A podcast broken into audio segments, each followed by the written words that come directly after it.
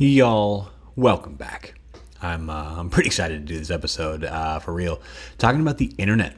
And uh, as it turns out, guys, the internet is uh, difficult to understand. Uh, a lot of a lot of details, a lot of a lot of ins and outs. Trying to figure out how exactly how this all started and how this all works. Because I mean, genuinely, how are you listening to me right now? What is what is happening? How does any of this work? So let's uh, let's try and figure that out together. But before we start, I want to make sure we're on the same page. If you guys have you guys heard of this this in internet? And look, I'll, spare you my version of purposely mispronouncing the word internet. Like you know, all the cool kids with their slang, like the interwebs or the the, the webernets, or, or I hear this one a lot. Uh, I don't know if you guys have either the the uh, the right now during Ford Truck Month, buy a new F one fifty with zero money down, only four point nine percent interest in internet. Boom, nailed it. That's the best one you've heard, and you're welcome. So, anyways, uh, the internet, as everyone knows, was invented by Al Gore. And if you don't get that reference, you're probably young enough to understand how Imgur works, which uh, which I don't. I, I, don't honestly even know if I'm saying that right. Is it Imgur? Imgur? I genuinely don't know. Uh, but also, you're probably young enough to understand that the planet is on fire and global warming is a problem for everyone. But I'm not here to discuss that. And honestly, I, I, don't even know if that's what young people talk about or if they even believe it. That's just what I've read on the internet about today's youth. So that's why we're doing this episode on the good old interweber Nestor interest misters. You know, that thing we use every single day. According to technologyreview.com, uh, the average American actually spends up to three hours a day online. And that article was from 2018. So, I mean, genuinely, I, I bet in like two years, I mean, sitting right now in early 2020, I bet you we're closer to four hours or more. Uh, on average per person per day, like I mean, genuinely, if especially if you include like Spotify and Pandora and you know streaming services for TV shows and sports and you know ge- seriously, genuinely, every single moment of my day is spent on the internet with, with something in the background at, at all times, like for real, every hour of every day. So thank God the modern internet is as fast as it is, and it doesn't take the incredibly long process that it once did just to get online. I mean, nowadays, if my phone is running kind of slow, I just turn off the Wi Fi, then turn it back on, you know, just to like boost it. Back in the old days with dial up, you, you couldn't turn off and back on. I mean, that'd take you like an hour. You'd like unplug, unplug like phone cables and like go outside and rewire. I mean, look, I am half kidding by calling AOL back in the day because apparently uh, I find out during my research, AOL AOL was pretty late to the game. Uh, they didn't show up until 1989, and technically the first email was sent in 1969. But I'm getting ahead of myself. This episode, we are talking about the internet. When when did it start? How did it start? And in my opinion, more importantly, why? For what reason was the idea of instantly sharing information created? Well, like most giant leaps in technology, it was created with military purposes in mind. So, let's begin at the beginning. But where do we start? Right here, at Goofy Clown Face. The internet as we know it today started in 1983. But what really got humanity on the, the data sending path was in 1957, the USSR launched Sputnik into orbit. Sputnik was the very first satellite sent to space.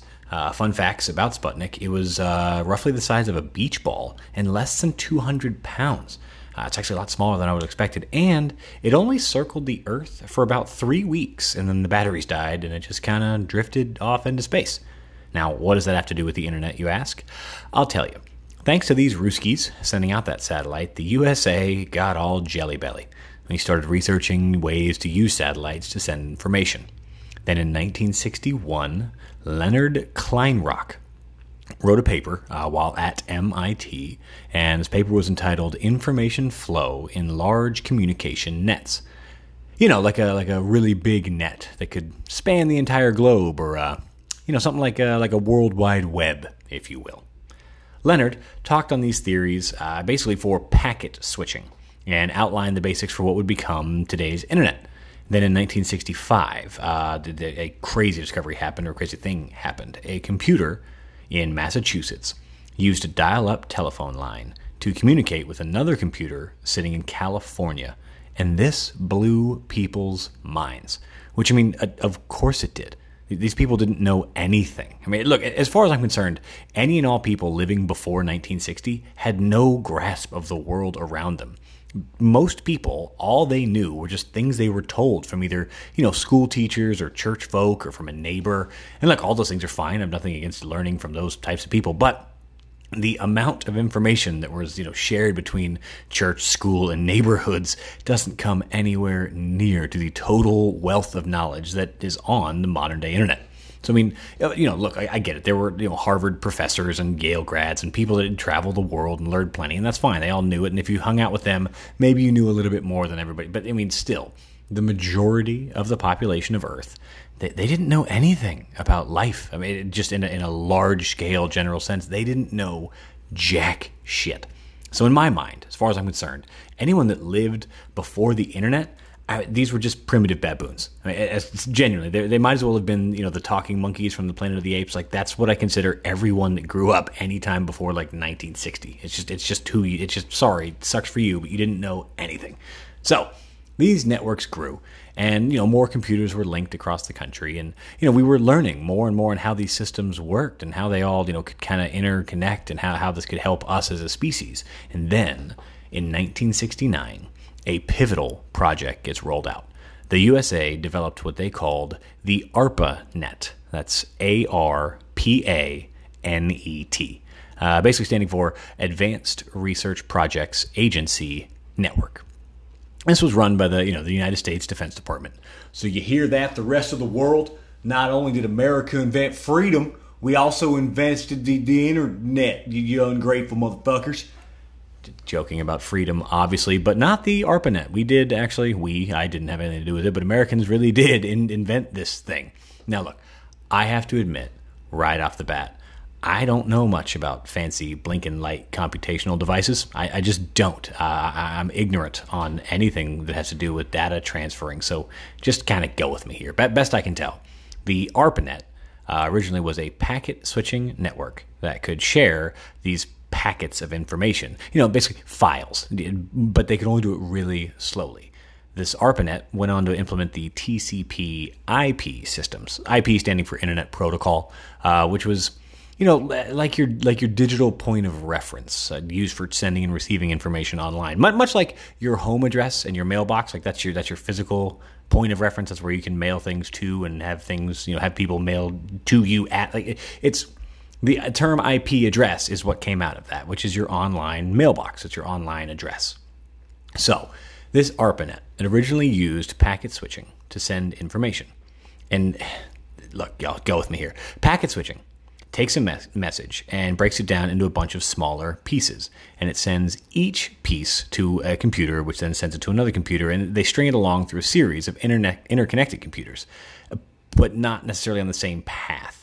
You know, some went down like, you know, look, for a poorly constructed metaphor, imagine you're in high school and you're passing notes through class, but you don't sit next to your friend. Say you sit, you know, kind of close to the far back left of the room, but your friend sits up in the, you know, the front right of the room. So you can't just hand him a message straight away. You got to pass it to John, who passes it to Lisa, who passes it. You know, it kind of has to go along a, a, a path through a bunch of other people. But imagine these people are these computers. So, for a metaphor, originally information as it was, these packets or these files of information, you couldn't send very much data because it just you know as a concept to go with it. Imagine if you were sending this note to your friend but each word weighed like three pounds per word so even just a few sentences would be gigantic and way too heavy to you know try and pass along this you know this, this human chain or this you know computer chain so if you were trying to send 30 words to someone back in the day on one email you couldn't do it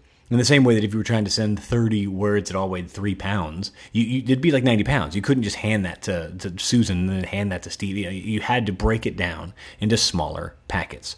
So uh, imagine in this early days of the ARPANET, the, information was all you know super heavy to you know, pick a term that doesn't really apply, but you know what I mean. It, it was too heavy to send, or it was too large to send. So, for instance, you had to break this message up into like five different pages. You put a couple of words on each page and just numbered each page. And then you handed one page to the person to your left and one to the person in front of you and one to the person behind you and one to your right and one down the, and you just gave it all to, you gave each page to a different person.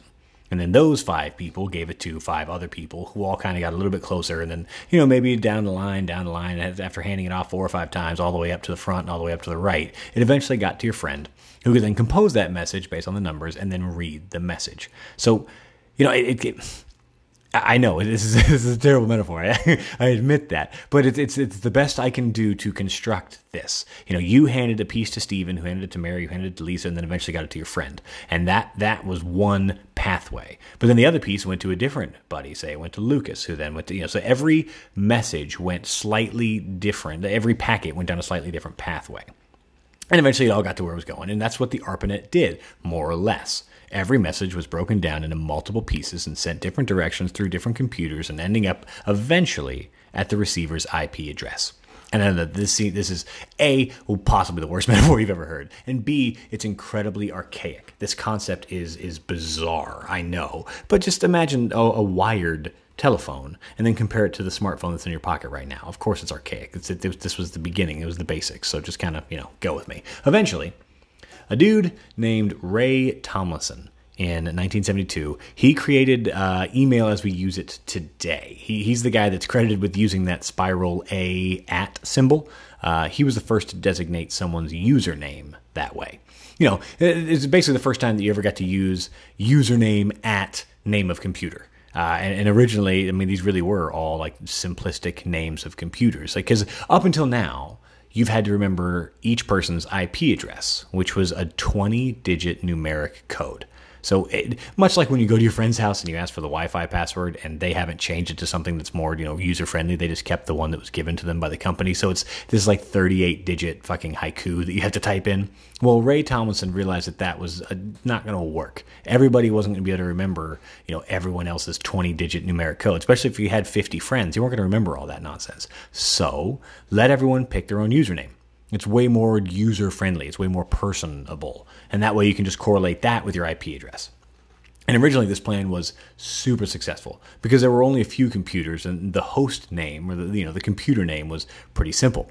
It was genuinely things just like John at UC Berkeley or Sharon at MIT.com. Like those were real email addresses back in the day. They might still work. I don't know. Probably not. But either way, those were legit early on email addresses.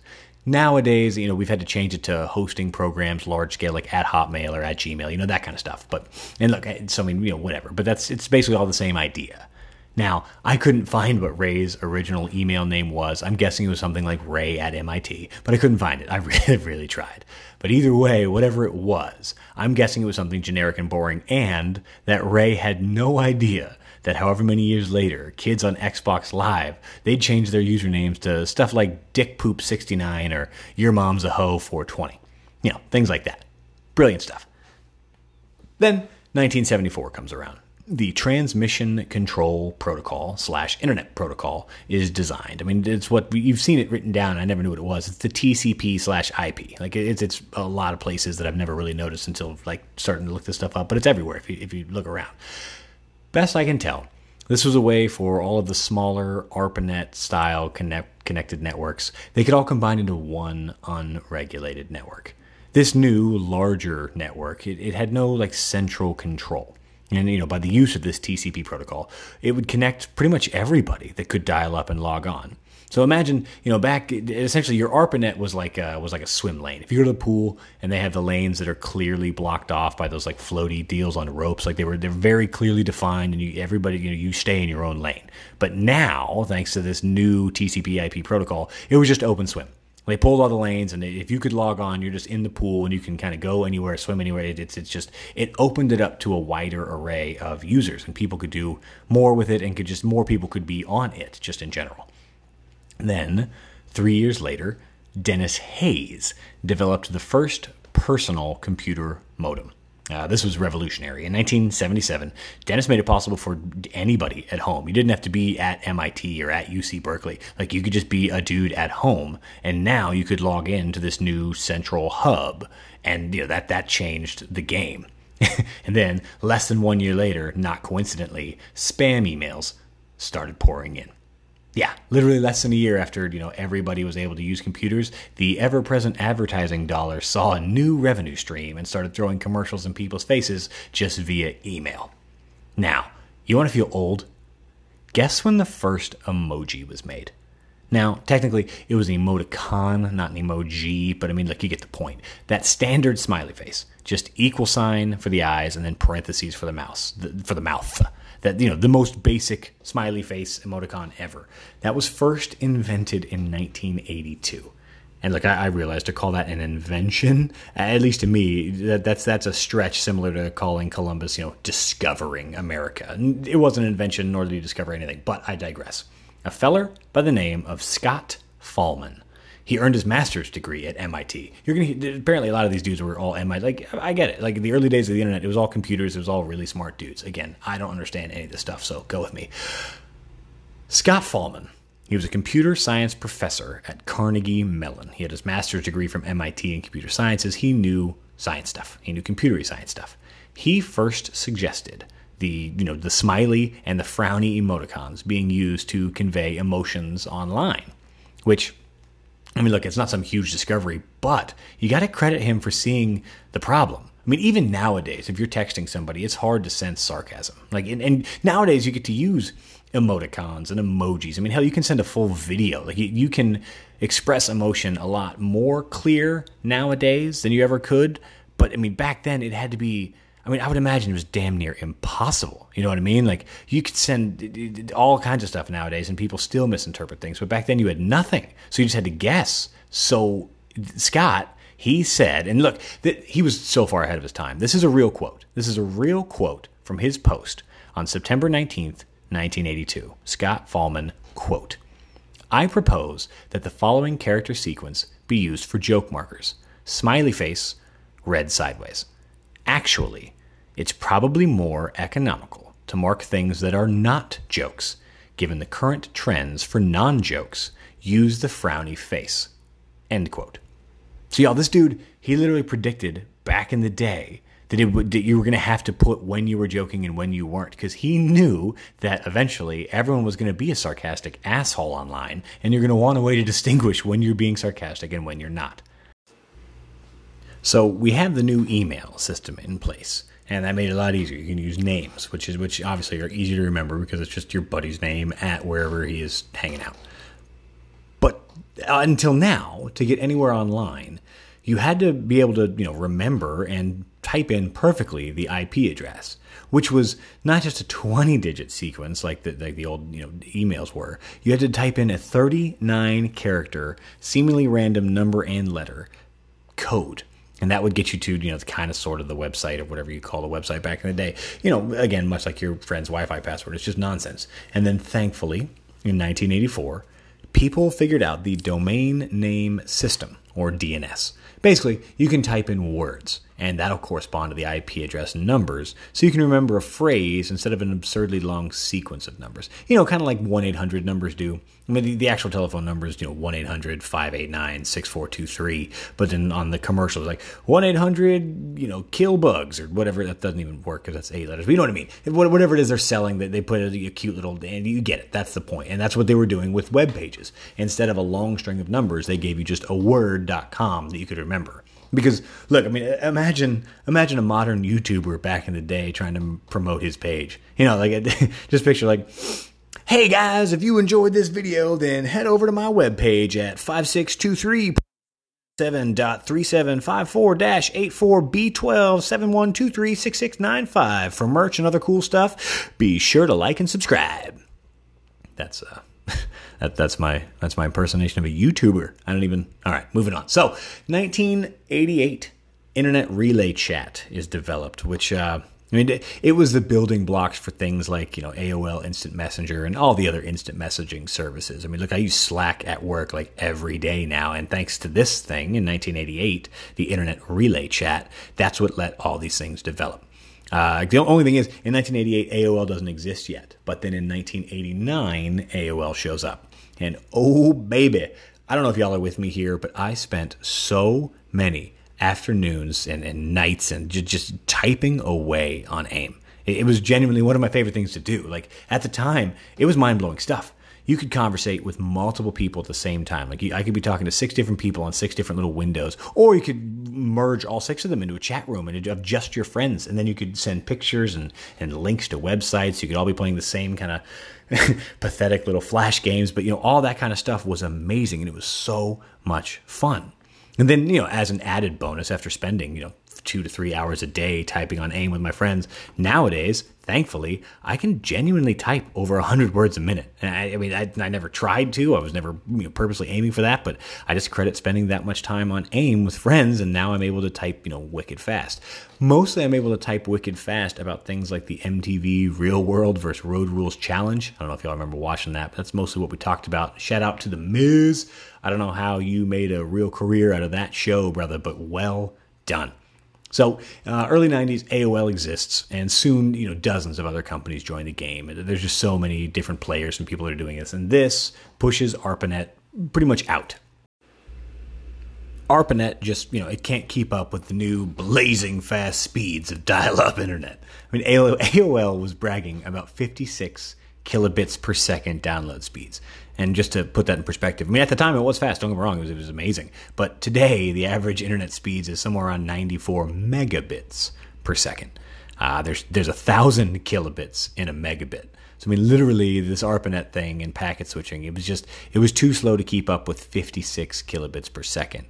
And nowadays, we're averaging 94,000 kilobits per second. So just uh, imagine how much faster it'll be in 20 years. I mean, I can't even. In, in 100 years, information will probably travel at the speed of thought. Like, I genuinely believe you'll be able to just think about your buddy and think about what you want to, and they'll just be listening in if you really like. Like, I know I'm getting my head ahead of myself here, but like, I, it, it fascinates me to no end of what the, the ceiling to this thing could be. But right now, we're still in the early 90s. Uh, and the thing that basically started it all, the ARPANET, finally came to an end. And then there was this large wave of commercial dial up ISP services. Everyone had access to the internet now, at least potentially as long as you're a Westerner, but you know what I mean. And this opened the digital Pandora's box, which has never been closed, and it continues to create crazier creatures every year. 1991 was the very first web page, which uh, honestly I didn't know what that meant when I first saw that because like what was the internet then in the 80s? Because like they, these were all because web pages apparently after I look at it they were I mean they were basically just text. It was just similar to like MS DOS, but you know that, that was you know whatever. So I mean things progressed. I mean new web pages and new designs and new and shinier and better looking. And then 1995 comes and the big hitters of commerce just just it, eBay and Amazon, the titans of modern consumerism.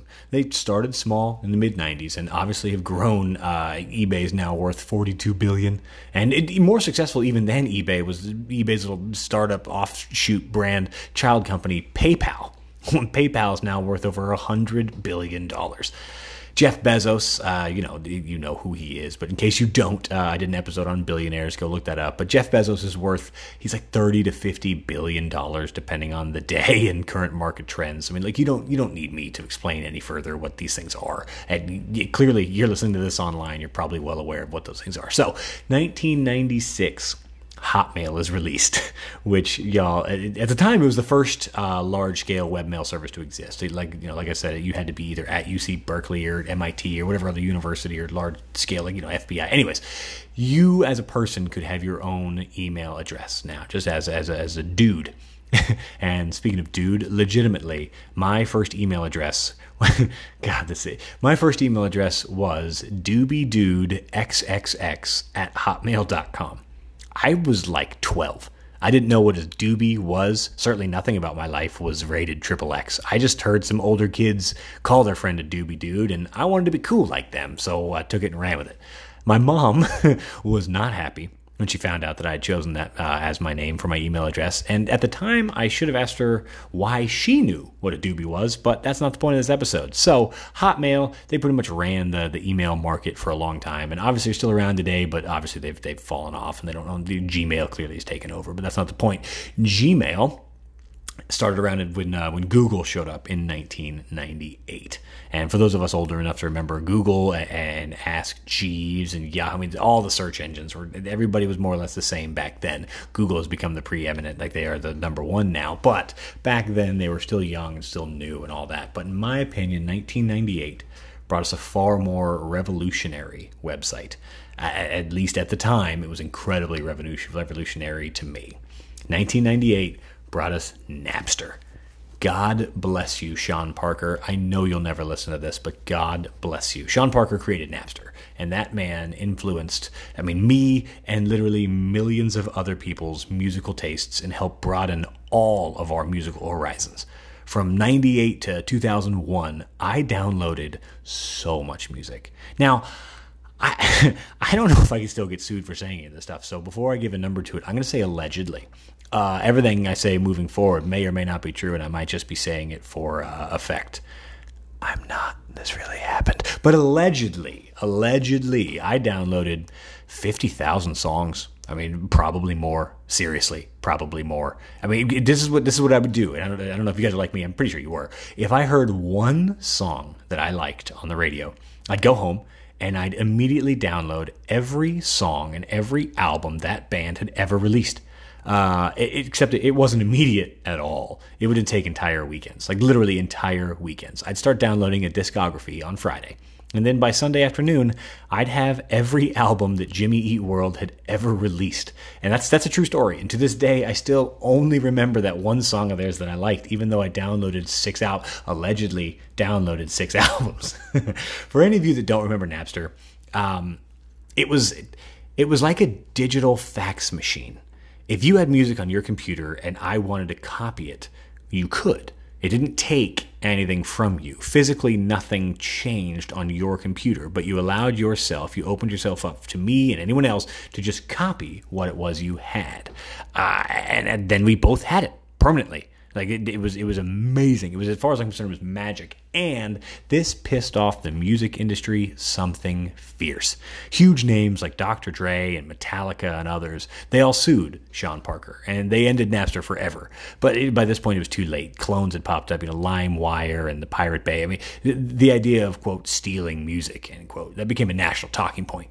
I mean, you'd go to the movie theaters and there would be, you know, scare campaigns. You wouldn't steal a car, would you? And I mean, I don't even know whose joke it is, but I mean, yeah, no. If I if I could just click a button and download a car, I mean, I'd absolutely do that. But the point is, you could make copies of movies or games or software. I mean, things like Microsoft Word, like billion dollar industries, were getting pissed off. And that's where the, the, the phrase got coined. I don't know who did it, but internet pirating which just made it sound even cooler to kids my age at the time. Whenever I'd see commercials, don't be an internet pirate. It's like, dude, I want to do that. That sounds awesome. I'm going to go pirate a movie right now. And it's like, it, you know, all kids. It's like, you know what? Hell yeah, Josh. Go pirate a movie. AKA, go use your family's computer in the middle of the living room and start a download. Then, four hours and 38 viruses later, we can all watch Rookie of the Year starring Daniel Stern on a tiny little screen that buffers every 20 minutes.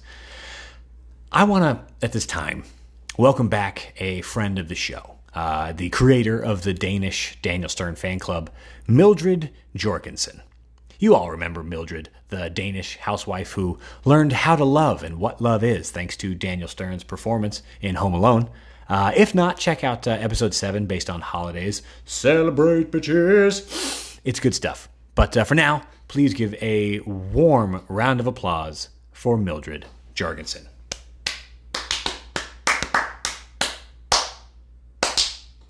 Yes, hello, and thank you for having me. I'm sure all of you remembers the film classic Rookies of the Years. The touching stories of a young man's who breaks his arm. Not both of them. Don't go down that road, you freaks. But this young man's breaks his arms and then is able to throw 100 miles an hour fastballs. It's a classic story in Denmark. All grandparents read it to their grandchildren at bedtimes. More importantly, I'm sure you all remember how Daniel Stern's performance stole the show, playing the lovable Brickman. Oh, Brickman, always getting stuck in places like closets or hotel doorways. Ish, ish, ish, ish, ish. he makes me laugh and laugh. However, I'm not sure. all of you know this, but Daniel Stearns actually directed Rookies of the Years, which the movies won a coveted ASCAP's awards. That's a prestigious Academy of Film Awards, a wonderful organization who truly encapsulates the arts and modern comedic, modern comedic climates. Nothing like those rat fuck bastards at the American Comedy Awards, who nominated Daniel for his performance in City Slickers but did not give him the award. They gave the award to Jack Palance, who was also in City Slickers. Jack Palance's character was seen as a straight man. He was not a comedic actor in the film. He would have been nothings without Daniel's antics. Daniels gave the film levity and brightness and hope, whereas Jack was too dry and he was barely even considered a comedic performer. I hope the American Comedy Awards and everyone having to do with them all rots in hells for their absolute robberies of Daniel Sterns. I swears, if I ever meets anyone from the ACAPs, I will beat them to death with a badminton's cricket backets. I will shove a shuttlecock so far up their asses that their unborn children will feel it when they come out of the womb. I swears that ice was okay. Mildred, uh, gonna gonna cut you off there. Thank you for coming in. We do appreciate your time. Uh, you're welcome back anytime, just not right now. So yeah, pirating music and, and movies like The Rookie of the Year uh, became incredibly easy to do. So I really I can't even blame the big corporations for coming down so hard on it. I really don't. Now, I mean, look, I don't actually give a fuck about these big corporations because financially they'll be all right. And, and, I'm sure, honestly, they've probably done a ton of illegal shit. Allegedly. I can't prove any of that shit. Allegedly. But I'm sure they're all horrible people. You don't get to be a billionaire. Anyways, Napster and LimeWire and Pirate Bay and all the others, there were, there were so many at that point. They were, at least by the you know point of view or the legal point of view of these companies, they were stealing and or at least allowing other people to, to steal or you know whatever. So it, look, I, I got to admit, I, I do I, I kind of see why these big companies were mad. Now, I personally, I'm in a spot early on in my podcast career, or whatever you want to call this. I mean, I'd personally be delighted if someone pirated this bullshit and sent it to anyone. So please go ahead. But I'm sure if I'm if I was Metallica, you know, if I was Dr. Dre making millions of millions of dollars, I'd probably want to keep that money. But I mean, also, if I had millions and millions of dollars, why would you give a shit? So I mean, look, I don't know. Point is, 1998 and then forward, the internet was the new frontier. It was the wild, wild west, but digital. If you could think of it, if you could, you know, it could pretty much anything could be done. I mean, so many games and songs and videos, all kinds of random stupidity and fun was created and shared during this time, and it was it was awesome. I think it's worth noting uh, now that William von Meister, uh, he's the creative dude behind AOL. Now he had the idea of of selling music on demand online in 1983. But Warner Brothers didn't like the idea. Warner Brothers said that would never catch on. People like CDs too much. People, I don't even know if CDs exist, but people like physically having copies of their music, records and cassettes. I mean, eh, can you believe? Holy hell! Like in 1983, they could have been the first Apple Music or Spotify or anything. They could, they would have, by now, they would have a stranglehold on the digital music world. Things like Spotify and Pandora would never exist because they would have had this shit copyrighted from the early 80s. I mean, that is an all time bad decision right there. Warner Brothers just thought that no one would catch on. Meanwhile, it's the only thing that anyone does anymore. When's the last time you bought physically music? Like, when's the last time you bought a CD? I genuinely don't know. I can't remember the last time I bought a CD. Like, I wonder, truly, I wonder how many concepts are brought up in boardrooms across the country and across the world, and these these ideas that are amazing, these ideas that are truly revolutionary, and they all get shot down just by some you know some old white dudes in expensive suits, old white dudes whose version of the future is boring as fuck, but they run shit, so these awesome ideas never see the light of day unreal. So yeah, from 1983 to 1988, nine, sorry, from 1983 to 1998, music was sold as it always had been. But now, in the late 90s, a drastic change of direction showed up. You could copy your friend's music collection online, then you could burn it to a CD. CD burners came out. Like you could download music for free and put it on a seven cent CD that you bought in bulk. I mean, just imagine that For any of you out there that are that have always had digital downloads, like anybody that's under like 22, I, I don't know, whatever. For anyone that's under whatever age has always had digital music, you, you don't have a smartphone. You don't have Spotify. If you wanted to listen to a thing of music, you either had to catch it on the radio or buy it or borrow it from a friend. And for those of us that didn't have that much money, like I didn't have money to buy hundreds on hundreds of CDs. Like Spotify, I've got so many albums saved in my favorites. Like if I had to buy all that, I'd go broke. I mean, I'd literally be upside. I'd be negative thousands of dollars. Like you couldn't, you couldn't physically own all the music you wanted to. So you had to borrow a lot. I remember me and my friends having to physically circulate CDs or even cassettes. Like you had to drive to your buddy's house, pick it up, and then drive it back home to listen to it. Yeah, and then you had to hope. I mean, if you were the one that lent it, you had to hope that the guy that took it had to return it and wasn't you know fucking Richard the douchebag who copied my who said he was just going to copy my Korn freak on a leash cassette said he was going to copy it you motherfucker and never gave it back then claimed he lost it. Listen Richard I didn't forget about you. All right look I'm going to pull back. I'm going to pull back. No need to go down that road right now but seriously Richard I haven't forgotten you motherfucker. Moving on.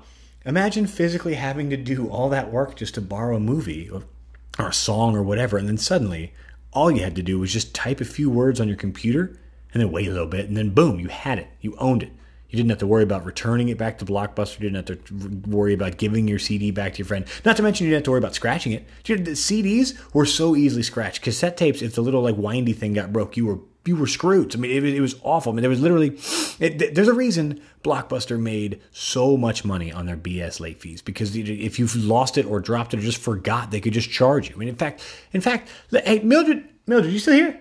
All right, we're gonna bring back Mildred for a second, guys. One sec. Hey, hey, Mildred. I heard that Blockbuster, I heard they said Daniel Stern sucks. What?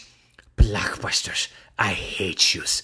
You and your late fees stole billions from the general public. Fuck you and your bullshit business model, you greedy cocksucker. Okay, Mildred, thank you for your time. Uh, and everybody, just for the record, uh, me and my staff here at But What Do I Know, we don't necessarily condone the views expressed by Mildred, but in this specific case, uh, I do. Fuck Blockbuster. You guys suck. I'm glad you went out of business.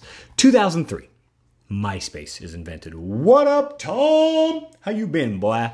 That motherfucker is worth $60 million. And now look, I, I know Mark Zuckerberg's worth like 75 billion. But I mean, Mark Zuckerberg is a soulless android that literally spies on you and sells your personal information. I'd much rather be Tom. Tom's a cool motherfucker. Like, look at Mark lately. Have you seen Mark lately? His eyes are dead. Now, look, I'm jealous of his wealth.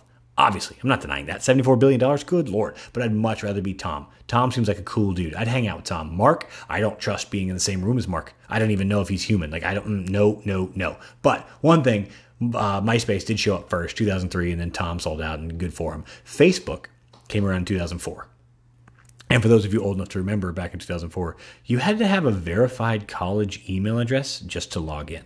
Like you couldn't just be a dude, even if you were the same. Like you had to be roughly the same age as everybody. But even if you were and you weren't going to school, you didn't. You weren't allowed to have Facebook. I had to have a verifiable Baylor.edu uh, email address just to get a Facebook page. It was it was much different than it was now. Like it was bizarre back then. It was very limited. But you know, whatever. So be it. 2005, YouTube shows up, and as far as I'm concerned, this was the beginning of the end for cable television for the first time ever, there was a service, YouTube, and it allowed anyone to make videos and just put them out in public. I mean, until until YouTube, if you wanted to show whatever crappy film or thing you videotaped and you wanted to show the world, you had to purchase airtime on local access television, and that only got showed to the people in your town. And that's if your town had a local access television. Like you, you pretty much had no options up until now. And now you could post all kinds of nonsense for free. And man, it was awesome. I mean, seriously, I, I could reminisce for at least 55 minutes about all the old videos.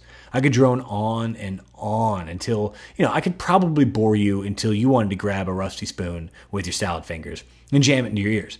I mean, I could talk seemingly forever. I could rant until each one of us is old and our hair is Greg. But I won't, because you don't want to see my downstairs mix up. Moving on. 2006, Twitter comes out, which all right, but I, guess this is as good a time as any to tell you that I, I have a Twitter page now for this podcast. It's uh it's at just the letters, but what do I know? Cast. So just the letters B W D I K cast. B W D I K C A S T. That's for all my millions of fans out there. Please uh please reach out to me. So yeah, Twitter, whatever. Twitter popped up in 2006 and obviously has made a huge impact on social media. However, since I signed up for Twitter literally yesterday, I, I have no idea how it works. I don't, I don't want, I have no idea. So I don't really know much about it, but Twitter was unique in that uh, it gave people a place for short form expression. Facebook, you could type, you could rant for paragraphs on end, just sharing all types of personal details and opinions that you'll probably regret later. And quick side note, I am so glad I didn't have Twitter or Facebook or any of this stuff when I was like 15. I'd have said some stupid shit. I'd have regretted that hard. I might regret this episode in 20 years, but certainly not as bad as I would have been regretting all the unbelievably ignorant stuff I would have said as a young teen. Good lord, that shit's permanent. That's scary. But regardless, Twitter now uh, it gave you I don't know how many characters you're allowed to have, but you know, unlike Facebook where you can post paragraphs, Twitter forced you to make your point concise which I honestly I like. I think that's a good thing. I think that helps at least drive points forward as opposed to just rambling on. Then in 2007, Hulu starts its online streaming service. Netflix had existed for a while. Uh, I mean, actually since 1999. But they, all they did, all they were from 99 to 2000 was they would mail you DVDs and then you mailed them back. I mean, that's it seems incredibly archaic now, but you know, whatever. But anyways, in 2007, uh, Netflix and Hulu both went online. So I mean, everything was everything was on demand. Unlike back in '99 when cable TV had the TV Guide channel. I don't know if they still is that still a thing. It might still be a thing. I don't know. But either way, back then, all you had, the only way to find out what was on TV was to watch this slow scroll of just every channel. How archaic does that sound? I mean, right now everything is on demand. I have Hulu Live, or I have yeah, I have Hulu and Netflix, and neither one have commercials except for Hulu Live. That's a whole separate thing. You had to sit there and watch a slow ticker of every channel which is program namings going by. And if you you know had to go to the bathroom or something and you missed what was on ESPN, you had to come back and wait like four minutes till it came back around. It, it was absurd. It was absolutely mind-boggling. But yeah, so anyways, Hulu and Netflix they put their stuff online, and this changed everything. No more waiting. You know, no, do you wanted to watch something? It was just click and it's on. It was just instant. Everything was instant. And I know this seems so commonplace today, but at the time, it was revolutionary. I mean, get this. Seriously, y'all. Uh, my kids are pretty young. And we've never had cable TV in their lifetimes. We've just never had it. We have Netflix and we have, you know, Hulu Plan and no commercials and all that stuff. But we've never had cable TV.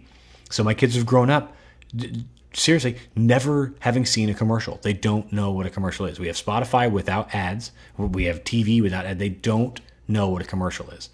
Now, we went to a hotel recently. We were traveling to see, it doesn't matter. And my wife and I, we were unpacking. So we just turned the TV on to distract the kids. Y'all sit here and watch, you know, Disney Channel or something, doesn't matter. And we went to go do stuff, you know, unpack and put things and all that.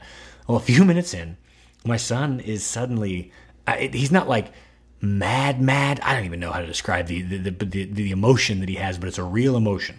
And he yells, Dad, Dad, the cartoon stopped. Fix the TV. And I was busy, like putting stuff in a drawer, you know, whatever the heck I was doing. So I, I turned and I was like, "What, man? What do you, what do you mean?" He's like, "Dad, the TV broke. The cartoon stopped. What is this? What's going on?" So I walk over. TV's fine, of course. It's just a commercial. But I realized then he's never seen a commercial. His entire life, he's been able to watch a show from start to finish uninterrupted. I mean, that's a beautiful thing. It's truly that's that's amazing. But now, picture me trying to explain to a four-year-old that I can't actually fix the TV. I can't get his cartoon back on any faster because this is a commercial. A, a concept he has uh, no idea what that even is. So, for the first time in his life, my son has to watch Shaq sell car insurance. My son doesn't know who Shaq is. He doesn't know what car insurance is. And up until right now, this very moment, he didn't know what a commercial even was. So he is beyond confused and getting more and more angry by the second because some giant bald man interrupted his show. And from my son's point of view, that's never happened before. So there's something wrong that the TV's broken. Like I can't, I don't have words to put into like the feeling in that moment to realize A, how privileged kids are these days but B, just how amazing shit is and how lucky we are. So I mean, I, am not gonna. I, I don't want to be the old guy say, "Oh, you kids now." Like I didn't walk uphill both ways and to school. Like I had commercials. So, like what am I really complaining about? Anyways, moving on. Hulu and Netflix.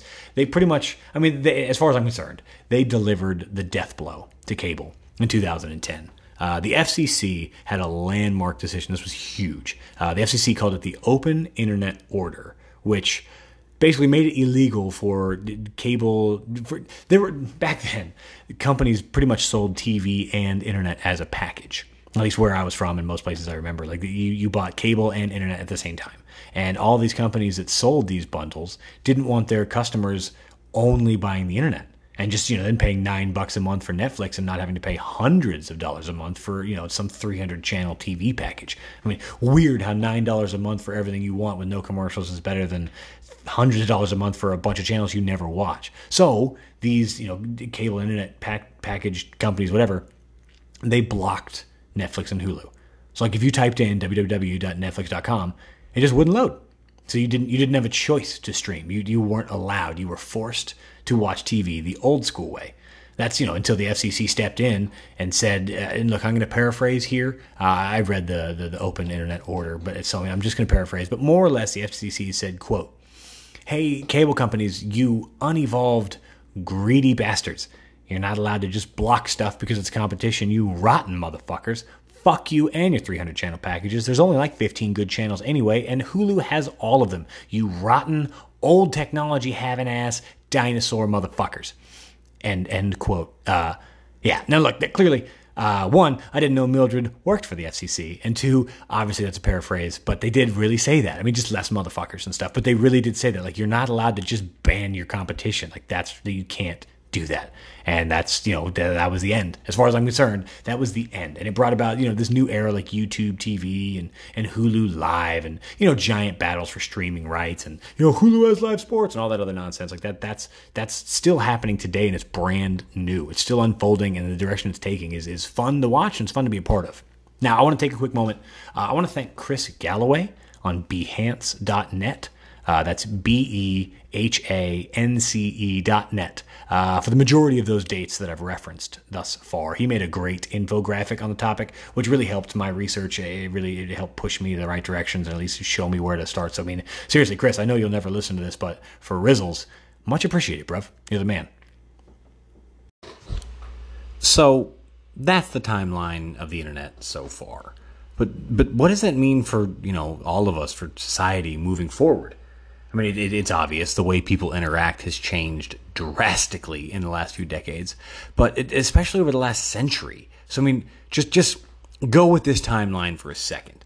Depending on your personal belief on, you know, or for how old human beings are, Homo sapiens, humans, are anywhere from, I mean, at minimum 200,000 years old to I mean, upwards of 6 million or more years old. So, regardless of your belief, the last 90 years, by comparison to the entirety of human history, is nothing. It's a blink of an eye. No matter what you sit there believing, it doesn't matter. We all agree that for at least 99.9% of human history, we've had one form of communication. And that's talking face to face. Or, you know, grunting or pointing or, you know, whatever it was. But it was, you had to be in front of someone to tell them anything. Otherwise, they weren't getting your information. I mean, sure, you could maybe trust that your buddy would tell your buddy who would tell you, but at that point, we've all played the game telephone. So, you know, if you weren't in front of a person, you couldn't be sure they heard you. Then, around 500 BC, we starting send we started sending letters. I mean, you know, kind of, sort of, but I mean, we got better at it, and you know, from then on, we, we at least had now two choices uh, for you know the next roughly 2,000 years. We had two choices: in or letter. And then telephones were invented in 1876. They weren't really popular until like the 1920s. And in fact, it wasn't until the 1930s that everyone got like a seven digit phone number. Before then, there was, you know, party lines. It doesn't matter. All that nonsense was, you know, fine, whatever. 1930 was when everyone got a phone, more or less. So, I mean, now we have, we have three, you know, kind of, sort of.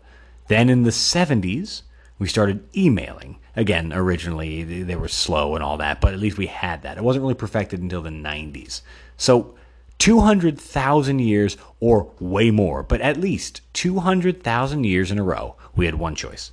Then we got a second choice, which was writing letters, and that was about 2,000 years ago. Then we got a third option, the telephone, roughly 100 years ago.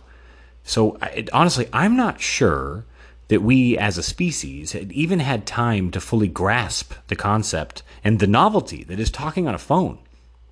I mean, I know personally, I've taken it for granted my entire life it, you know, just, just forever there's been a phone, and then, but it doesn't really even matter because in my entire life, you know, it doesn't because the last thirty years, roughly, we've been introduced to emails and cell phones and text messaging and sending pictures via email and sending videos via email, you know, copying songs via LimeWire and videos via Lime, then MySpace, then Facebook. I mean, everyone has their own digital public journal at this point. You can share any and all thoughts at all times a day. I mean, so for a second, just for just for a second, imagine life before all of that. Now imagine life before dating apps.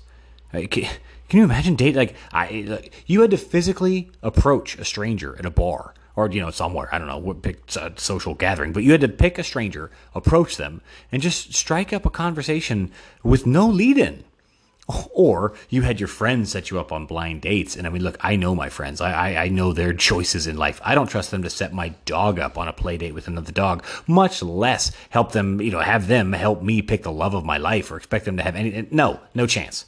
So now we have dating apps, and we have so many dating apps. I mean, you know, the the, more nonchalant or kind you know, the, the eHarmonies and Match.com and JDate and Black People Meet and Farmers Only, and, you know, all, all of them. There's so many, you know, you can you know, skew it however you want, but there's so many of them. Then there are the more direct ones. Uh, direct because I don't know what else to call them, but, you know, stuff like Tinder and Grindr. Uh, you know, those are far more direct. And then even the more absurd things like AshleyMadison.com, like that kind of shit. Like, anyways, now look, I've been married since before any of those existed. So I have no idea how it works. I mean, I, am I'm, I'm only imagining here, just guessing that Tinder and Grindr are just kind of like the physical prerequisite for dating. I mean, it, it, more or less, I, I think, I, I'm just assuming here that you both look at each other's picture, decide if that person is in your scope of fuckability, and then you go to a date or coffee or whatever, and then see if you don't hate them. At least not hate them enough to remove them from your scope of fuckability. But, you know, what do I know? Obviously, nothing. So, regardless, we have these apps, and we've had them for maybe one generation. Maybe, maybe a little more, whatever. But at most, you know, a couple of years, whatever. A few, but but odds are, my children will date solely based on apps and other online stuff and you know whatever else. The idea uh, of the old school matchmaker, the idea that that's that concept is done. So consider this: for the first 99.995% of human history, if someone wasn't in the same room as you, you couldn't talk to them. Just period. But now, you can talk to literally anyone at all times of the day regardless of time zone or, or even language barrier. Language doesn't mean like we have apps that can translate in real time from one language to another. Genuinely, this morning, just this morning, I was playing chess online in real time with a person in Brazil. Try explaining that to a person from the 40s. Now, now try again. Tell someone from the 1700s you were playing chess or anything with someone halfway across the world and that doesn't speak your own language. And now try again with anyone born in the BCE era. I mean, you feel me? Like you, you get where I'm going with this. Like I, I know I keep getting hung up on on how recent of a phenomenon the internet is and how much of an afterthought it's already become. I mean, we take it for granted. I know I take it for granted on the daily, but it, I think it's become an after afterthought, at least in part, because everyone has bought in. I mean, right now, Twitter has over 126 million users that log on every day. And I'm sure there's even more if you count, you know, every other day or even every week or, you know, whatever. But regardless, 126 million every day check Twitter. Imgur or Imgur or Imgure has double that. They've got at least 250 million users worldwide. Uh, until 20 years ago, the phone book was the only way to find someone. It was the only choice, literally, only. Nowadays, you can Google search someone or, or, pull them out on LinkedIn or even Facebook. And Facebook, you can instantly see pictures of them, of them. That way you can confirm it is the right person you're looking for because, you know, Steve Johnson, there's probably hundreds of them in the phone book. So now you can make sure you can look at pictures of, you know, their, their either their kids or their parents or their sisters or their friends. Like you can guarantee that the person you're looking at and trying to contact is, you know, at least within a very small realm of inaccuracy. You can guarantee that's the person. Meanwhile, the phone book, you just to pick a name and hope. You don't know. How, how would you know? So, I mean, it, it, according to Pew Research Center, about two thirds, and not even about, over, more than two thirds of all Americans use Facebook. And only one third of Americans use the phone book. Get that math. Two thirds have Facebook, one third use the phone book. That's a fact. Those are facts. So that's researched data. Now, this next statement I don't have facts on. I just I, I I'm willing to bet it's true. I'm willing to bet that the one third of the people that still use phone books are the same one third that don't use Facebook. I mean, look, what do I know? Point is, 2.4 billion people use Facebook across the globe. This is the type of unbelievably this is that everybody has bought in. 2.4 billion. Everyone has or at least can get Facebook. I mean, 2.4 billion have Facebook. More than that could, but they just choose not to. It doesn't matter. Point is, eh, everyone. I think we've forgotten what life was like just a few decades ago. We've all bought in so hard that we don't even remember. I mean, look, get this stat. Right now, there are 1.3 billion people that live in extreme poverty worldwide. It's less than $2 a day they live on. 1.3 billion people with extreme poverty. At the exact same time, 2.4 billion people use Facebook. So, I mean, look, just remind yourself right now if you have a Facebook account or a Twitter or anything like that, I mean, like the fact that you're listening to this on the internet, I, I know for sure you are doing better than over a billion people on the planet simply by existing in a place that has the internet.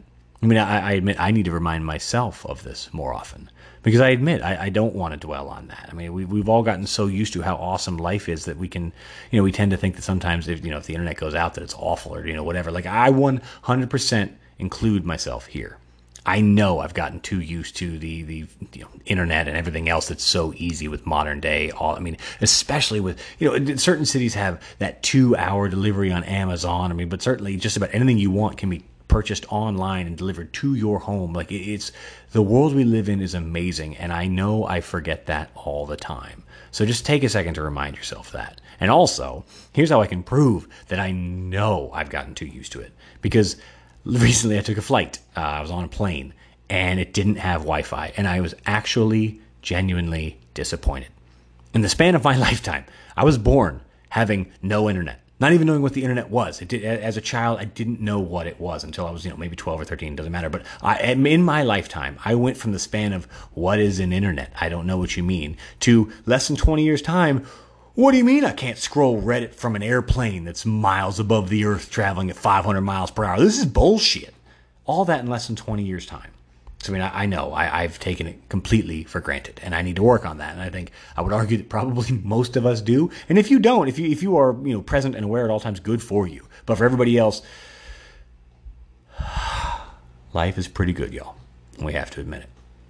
So, because of this rapid transition, I think the internet is it's changing the human evolutionary path like every day. And I don't necessarily know if it's changing life for the better or for the worse. And who cares what I think on the topic? What do I know? But I'd like to think it's for the better.